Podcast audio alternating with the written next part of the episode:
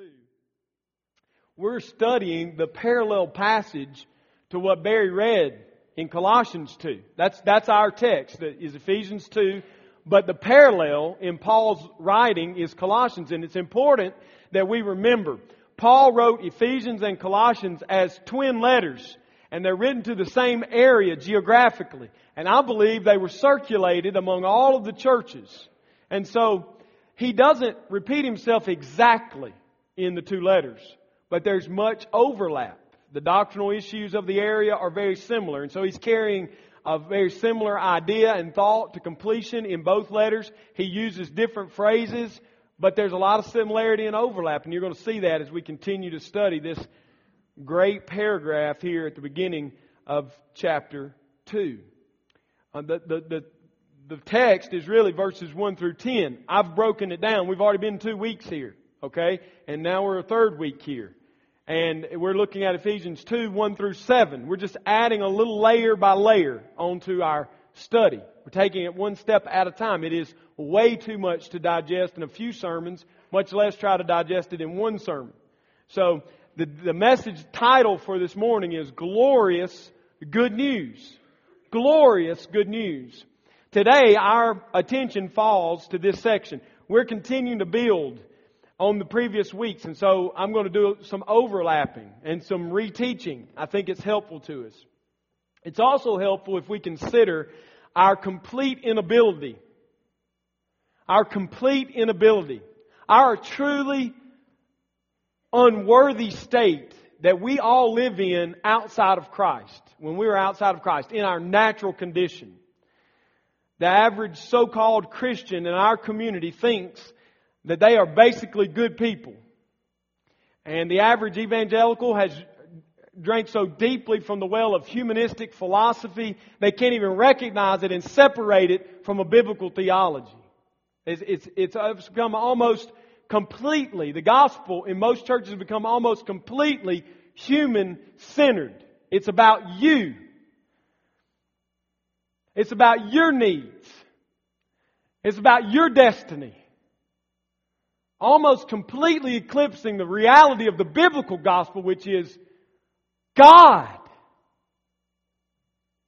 That's the biblical reality of the gospel. God. End of sentence. The gospel is not a quick fix to all your life's problems. The, the gospel is the good news that God has come. And that echoes that should echo through your heart and through your soul as a Christian and just ravage your mind and bring it into complete submission to Him so that you can enjoy Him forever. That's His purpose in the gospel, in the good news, in telling you about Himself, is that you might fall in love with Him, not yourself. He's not trying to improve you. He's not trying to make you better. He's trying to help you see Him. And he does it in a person, and that person's name is Jesus Christ, the name above all names. And it's the only name given whereby men might be saved. So let me tell you, you are as despicable as you could ever imagine in your flesh. You are a cesspool of sewage in your flesh. You have no hope in your nature. But God. And that's the good news. That's the only good news. There's no hope in you. There's no hope in me, but oh, there is only hope in Him. And I want Grace Fellowship to grasp the doctrine of our complete and utter inability. I don't want us to skate past it. I don't want us to assume we know it. I don't want us to treat it as the pre-gospel. It's the only way you can ever receive the gospel. You can't receive good news until you know how bad you are. It's, it's popular on YouTube. It, it, I don't know if it's viral, but it's very popular. I don't know how many exact views it got, but there was a there was a time about I don't know five six years ago that I got regular pleasure out of going to the YouTube and finding the video of John Piper and bad. Just type that in if you go to YouTube and you'll enjoy it. It's, it's Michael Jackson's song Bad and it's John Piper saying, I'm that bad, I'm bad, I'm bad, you know, and then it goes through all the great people that you respect so much in the gospel. And it's the, it's, it's a beautiful picture of us. We are bad. I don't care how good you think you are. You are bad. Infinitely bad.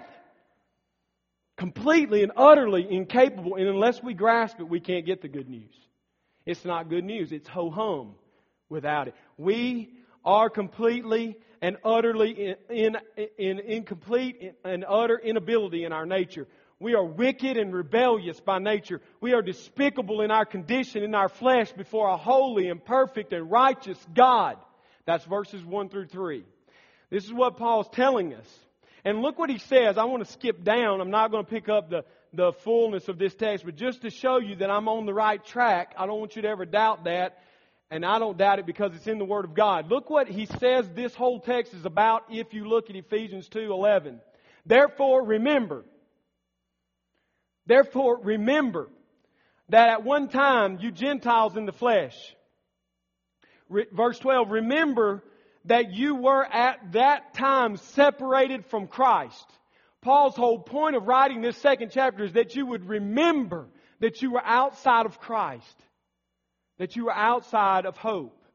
Paul is calling on his readers to remember their natural condition before a holy God, and that's what I've been pleading with you to do uh, with me over the last two weeks and now this week. Some are probably ready to move on.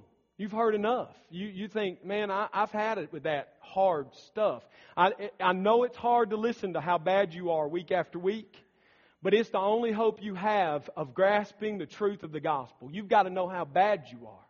Until you're desperate, you will never cling to Christ. Until you leave the bastion and the protection of your goodness, you won't ever be saved. You won't ever be saved. Here we come face to face with this doctrine in Ephesians 2 1. Paul makes it crystal clear. And you, and you, you Gentiles were dead in your trespasses and sins. This is coming face to face with the complete inability of our flesh, of our nature, to ever do anything to please God. God is holy. We cannot please Him in our nature. We are lifeless. We are incapable. We are we have complete inability to do any righteousness or any good deeds that God will accept. We have no hope. We have no hope. That's what verse 1 teaches us. Dead in this context is really speaking about that. It's not speaking about physical death, it's speaking about inability. As much as a dead man is incapable of standing up and talking to you, so a man that is outside of Christ is incapable of pleasing God. That's how incapable you are. Utterly, completely hopeless. That's the condition you're in this morning if you're outside of Christ. I don't care what suit you put on in the casket, what perfume you wear, what jewelry you decorate yourself with, you are dead in that casket and you have no opportunity to rise up and do anything anything. And that's where you are spiritually if you're outside of Christ. You are in the casket of your spiritual life. I don't care how well you dress the corpse. I don't care how much good smell good you spray on it. I don't care what jewelry you decorate it with. That corpse in your nature, that spiritual corpse is dead, completely incapable of any good action towards God. That's who you are. That's how hopeless you are right now if you're outside of Christ. And then he goes further in verses 2 and 3. He wants to make sure we get the picture of how clear it is that we are dead. In which, in verse 2, in which you once walked, following the course of this world, following the prince of the power of the air, the spirit that is now at work in the sons of disobedience, among whom we all once lived all, we all, Jews and Gentiles, we all once lived in the passions of the body and mind and were by nature children of wrath like the rest of mankind. In verses 2 through 3, Paul gives a great detailed outline for what dead means. First of all, we are dead in our sins. Second of all, we are enslaved to the ways of this world and to Satan. You are enslaved to the world. You are enslaved to Satan. It is useless to try to improve your condition, is what he's saying. You're a slave. You have no rights. You're a slave to sin. You're a slave to the world. You're a slave to Satan. And we, third, are in our nature, natural state totally and completely deserving of God's wrath for eternity in hell. That's, that's the outline he gives in verses 2 and 3 about dead. He expands it. It's an excursus. He moves away. He says, You are dead in your trespasses and sins. He could have gone right to verse 4. But God. But he didn't want to do that. He wanted to make sure you didn't excuse your deadness, come up with some way around it. He said, You're dead. Not only are you dead, but you walk according to the ways of this world. You are enslaved to the power of the prince of air, and you are under the wrath of God for eternity. Any questions? As your professor said at the end of his lecture. Any questions? You want to talk more about it? You need more detail? It's all there, isn't it? We are completely incapable of any good in our natural self. What I'm saying is, you're incapable of making a move toward God. Don't fool yourself. Do not think that you can even take one millimove toward God. You're dead. You can't even flinch toward God. If you're sitting here this morning outside of Christ and any thought enters your mind that says, run to Christ, that didn't come from you. And we're going to get to how good it is that you had that thought, but that didn't come from you. Because you don't have the capacity to do that as an outside of Christ person, as a person who is still a sinner, as a person who is still counted under the wrath of condemnation of this holy God. You don't have the capability of even flinching, of even looking, of doing anything in way of moving towards God. You're totally and completely, according to Paul, dead. This is a hopeless condition, and it's as hopeless as it can be. If you're sitting here today and you're without Christ, this is your condition. Make no mistake, this is your condition. You are dead, you are a slave, and you are under God's wrath, and you are going to hell. You have no hope. You have no hope.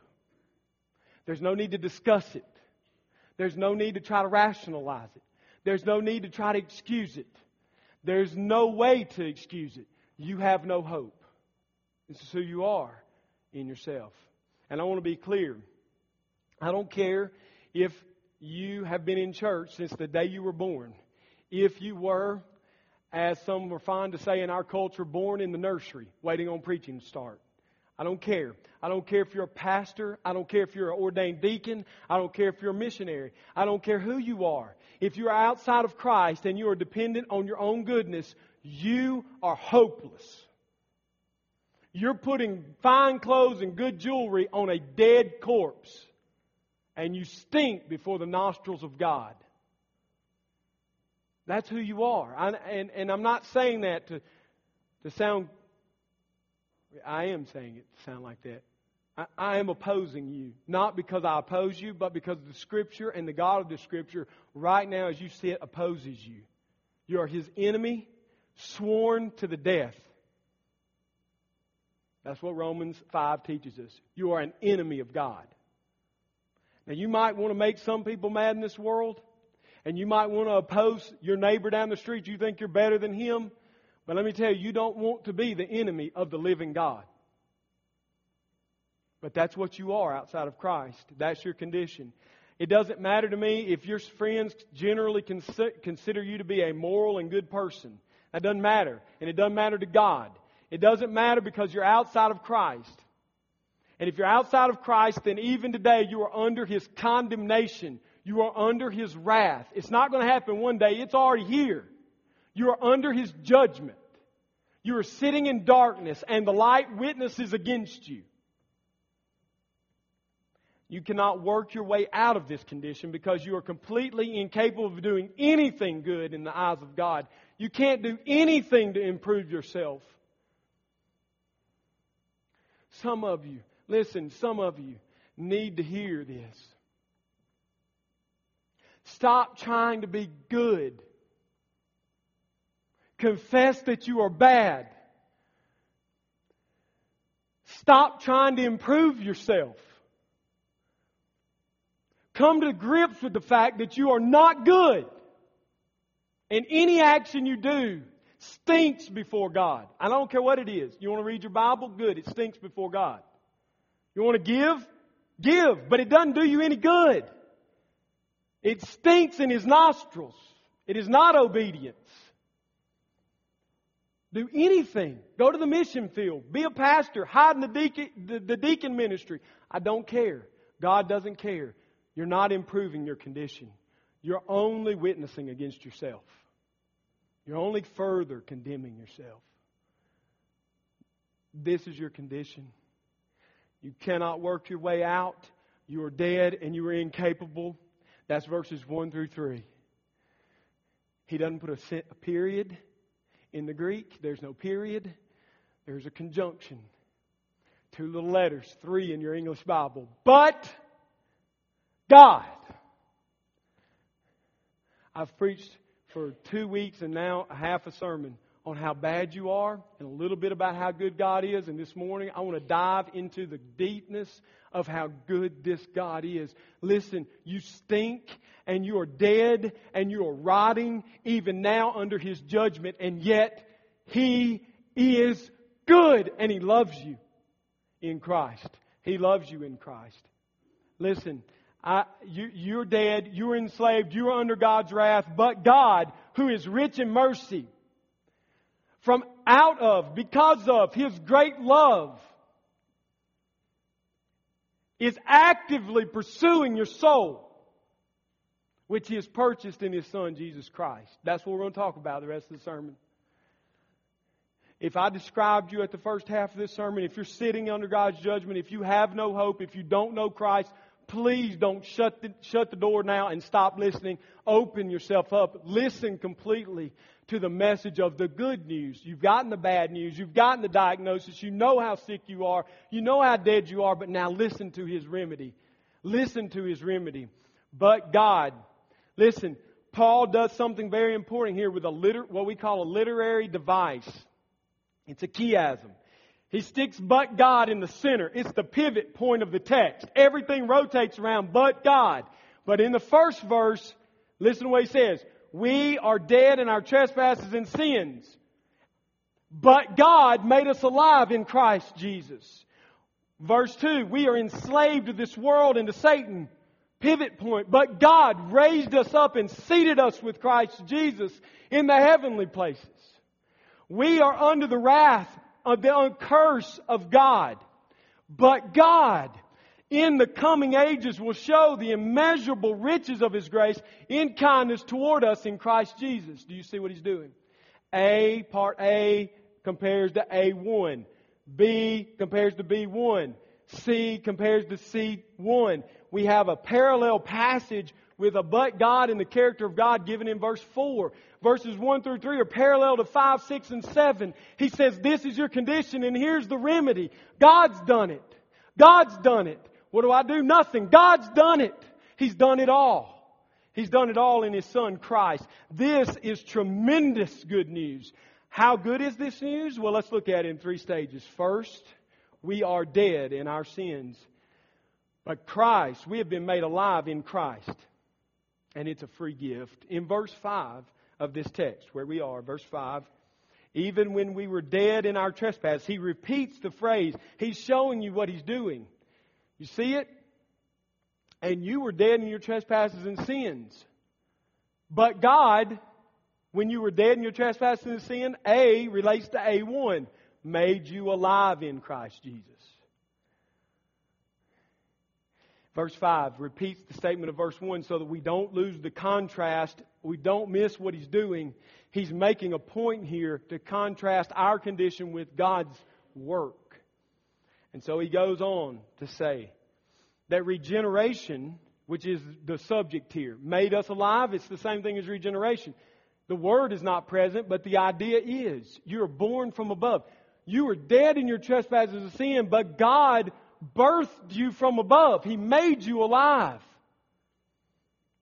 He made you alive. Paul saying that we were dead, incapable of moving toward God in the slightest of degrees, and yet God made us alive. God saved us. He did not make it possible for us to be saved. And this is where the human gospel enters. This is where the, where the majority of the Western church misses it completely. Because they want to strike this deal with the sovereignty of God. They don't like to submit themselves to God and His sovereignty. So what they say is this God sent His Son because He loved us and He died on the cross and He made it possible. He made it potential. He gave this gift maybe, and the maybe includes your action, so that you can choose Him. That is a lie from the pit of hell.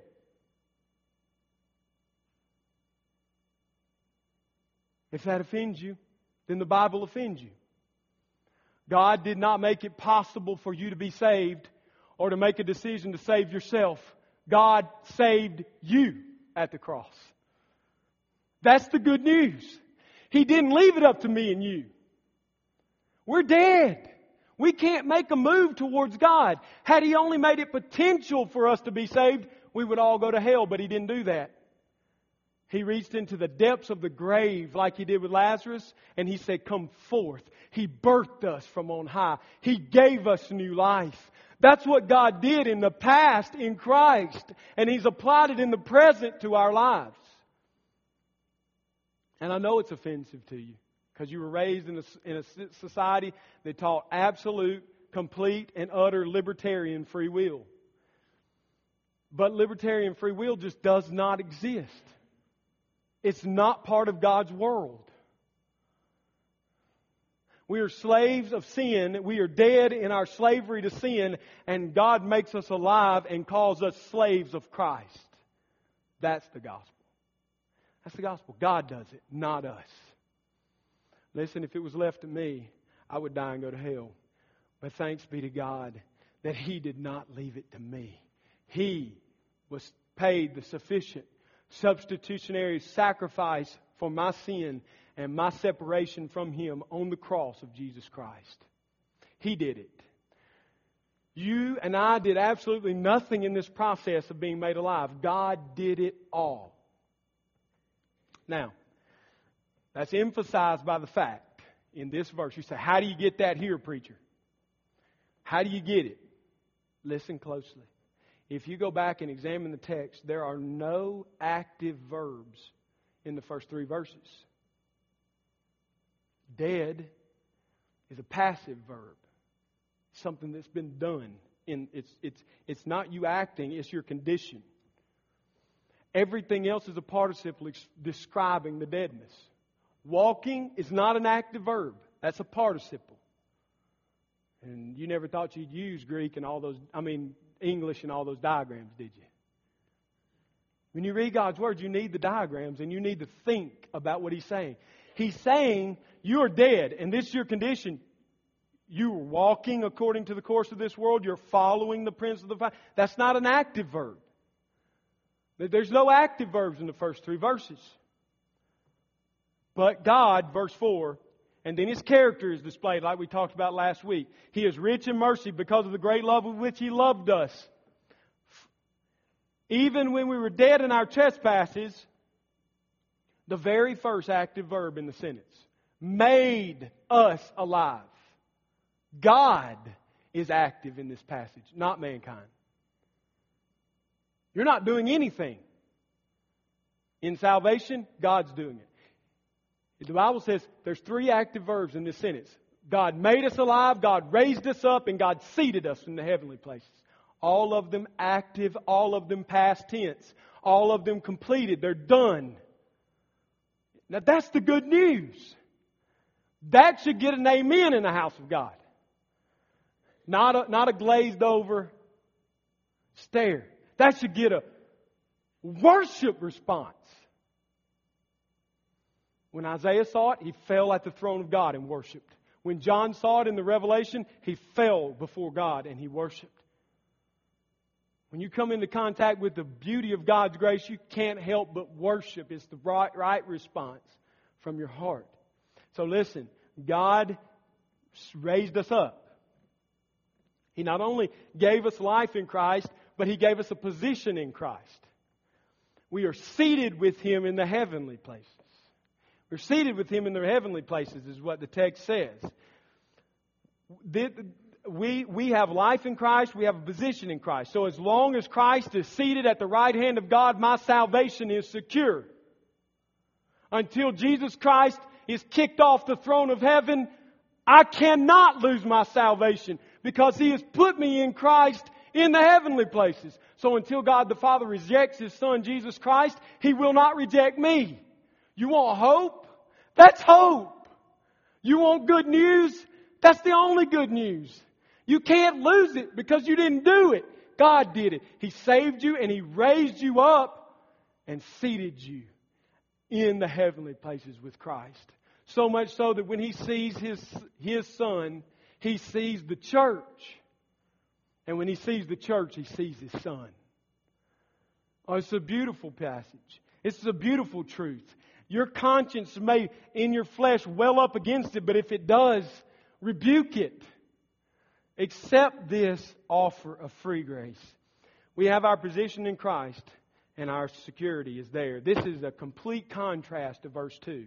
If you look back at verse 2, outside of Christ, you're a slave of this world and you're a slave of the prince of the power of the air, the spirit that is working in the sons of disobedience.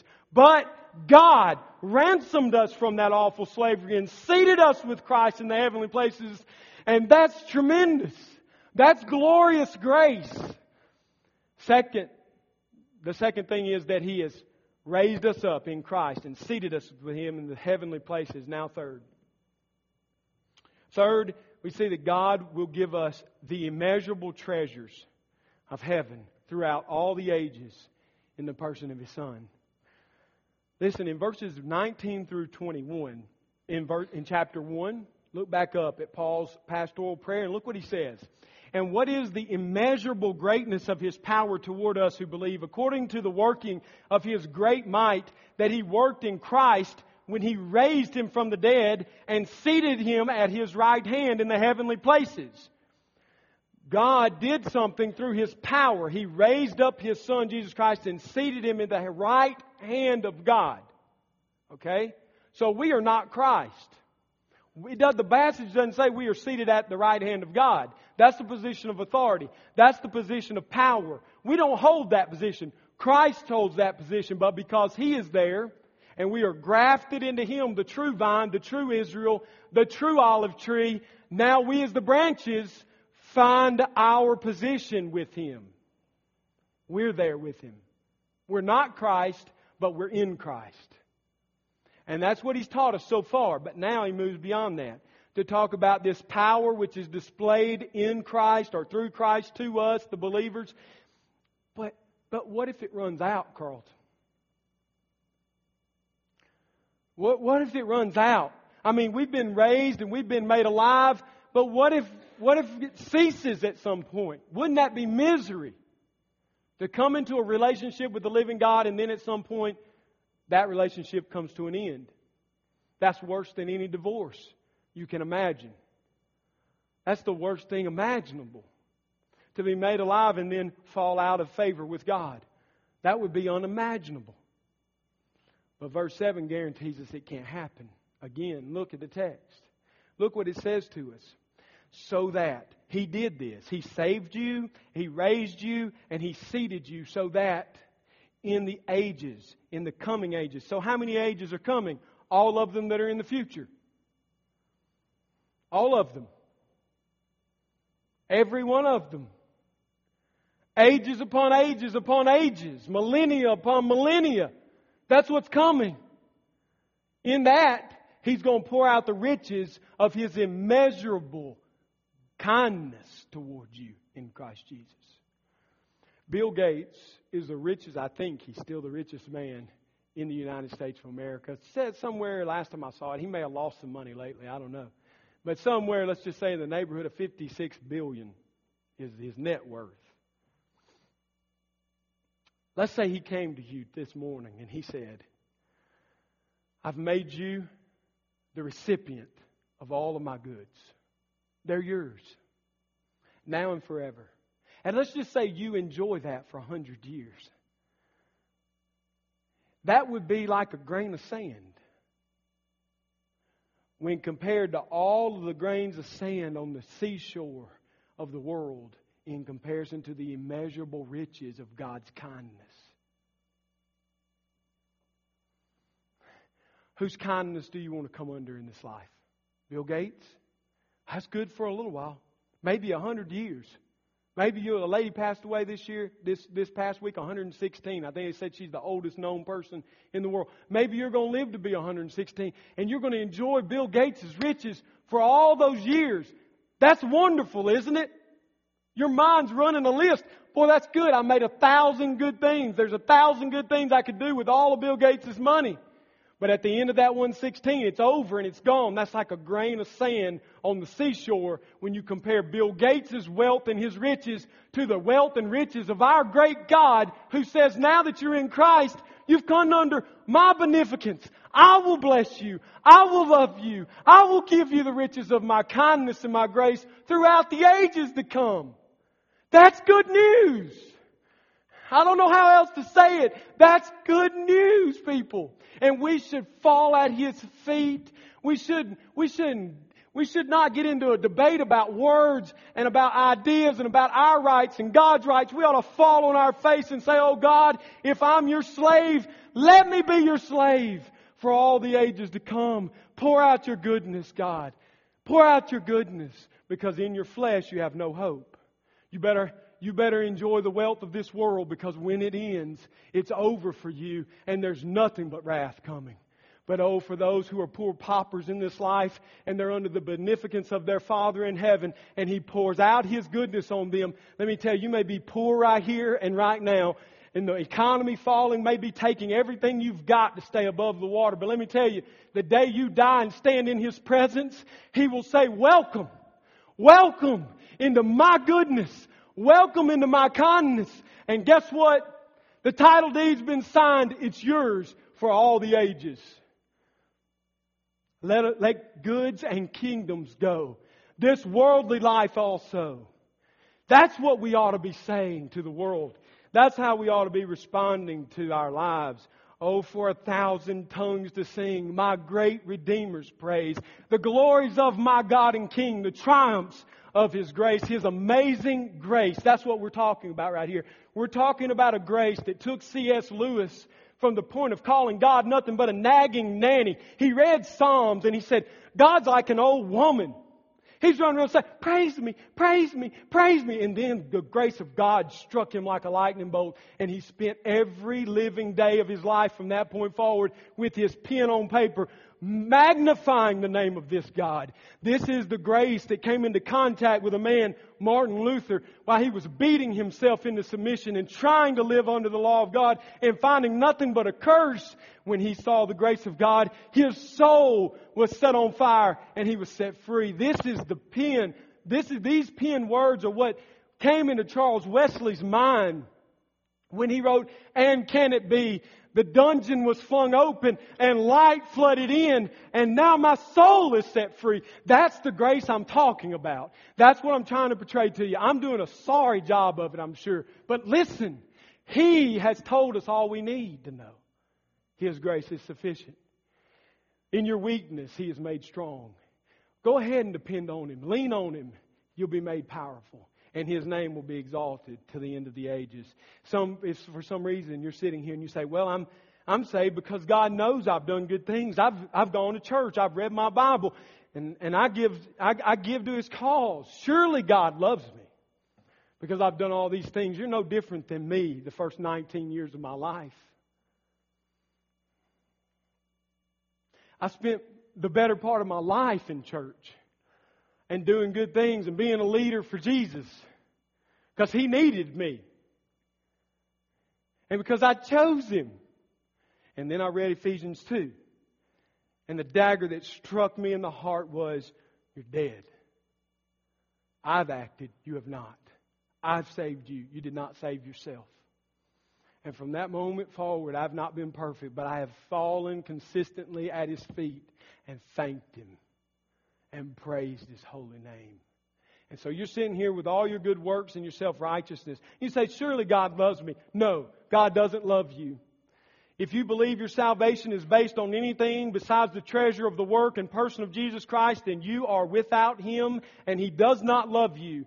Believe the good news. Cling to the work of God, not your work, but His work and the person and work of Jesus Christ, and you will be saved. Maybe you're here and you say, I'm saved. I'm saved. Carlton, I know this God.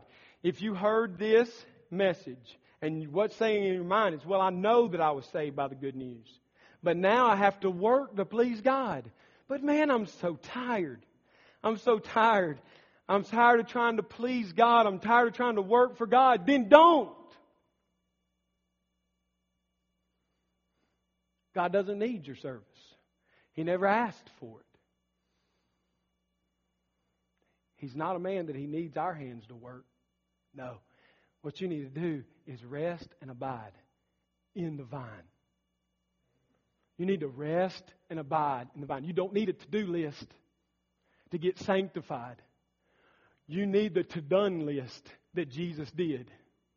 And you need to cling to it. And you need to read it to yourself over and over and over and over again until it springs up to new life in you. Stop trying to work your way into heaven, even as a Christian.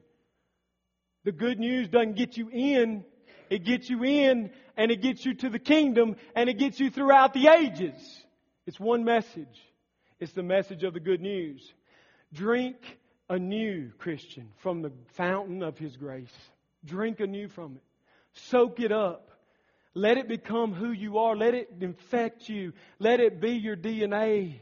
Let Him do His perfect work. Let Him shed His mercy and kindness on you. Stop with your working and your worry and cast your cares on Him. And be gra- realize that you're grafted into the true vine, to the olive tree. He has saved you. He will work His good pleasure in you. We're going to get there. That's verse 10. I'm going to stop. I'm going to stop and I'm just going to do something very odd for us. I don't do this very often, but I'm just compelled to. And this is going to be the end of our service. Well, no, no, nothing else is going to be done. Would, would you just pause in prayer with me? Just bow before God. I'm not going to ask you. We're not going to play any soft, kind music to make you feel some emotion.